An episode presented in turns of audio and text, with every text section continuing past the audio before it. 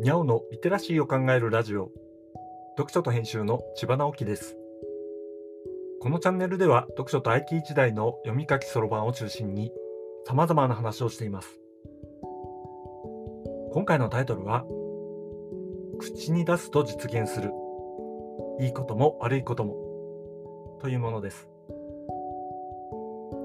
木曜日は日頃考えていることを話しています。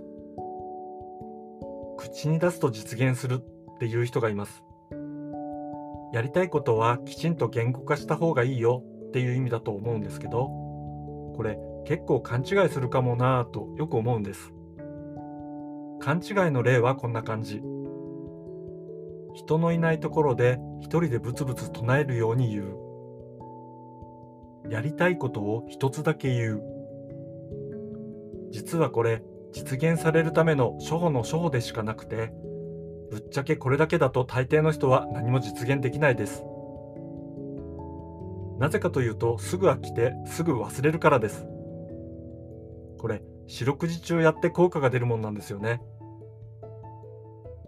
実現できるためには、なぜ効果が出るのかを考えなければなりません。口に出すというのは、人の前で言うことなのですね。これをやりたい、こうなりたいって人に伝えるんです。するとたまに、どういうこととか、何それとか聞いてくれる人がいて、その中の何人かが、へえ、そういえばこんなことがあるよねとか、こんな風に考えることもできるよねなんてことを言ってくれたりします。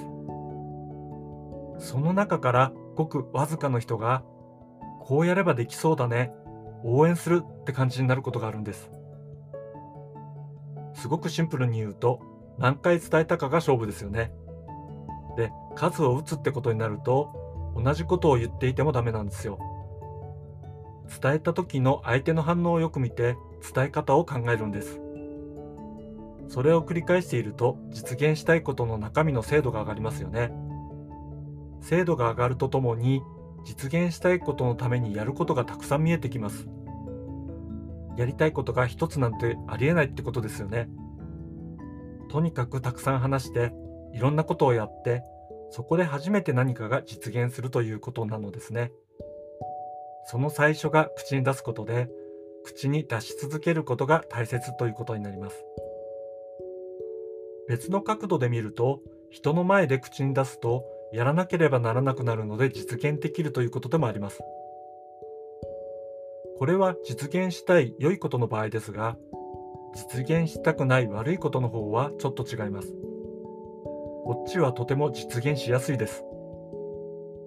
悪口を言ったらあっという間に広がるものです。まあそういう悪いもあるんですけど、ネガティブな考え方をしてしまう方の悪いもありますよね。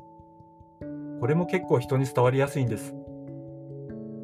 ネガティブに考えてしまう人には、たとえいい話があっても、それを伝えていいものか迷うものです。今日は調子が悪そうだから次回にしようとなりがちで、まあ大体その次回は訪れないものなんですね。そしてそれを繰り返していると、いい話が来なくなってしまうのです。これをうんと言ったりするのでしょうね。いつも口に出してしまうほど考え続けていたら、より具体的なやることが見えてきて、時にはタイミングよく誰かの力を借りることもできてしまうのです。これが口に出すと実現するってことですね。実現したいことはたくさん持って、たくさんの人に伝えましょう。そうすれば実現する確率が高くなります。なんだか当たり前な感じがしますよね。そう思ったあなたは、やりたいことを実現できるでしょう。僕も頑張って口に出していきます。今回は、口に出すと実現するという話をしました。今日はここまで。読書と編集では アイティー を特別なものではなく、常識的なリテラシーとして広める活動をしています。アイティー リテラシーの基礎を学べるオンライン講座をやっています。詳しい内容については概要欄のリンクから、または読書と編集と検索して、猫がトップページに出てくるホームページをご覧ください。この配信の書き起こしをノートで連載しています。概要欄にリンクがありますので、フォローいただけると嬉しいです。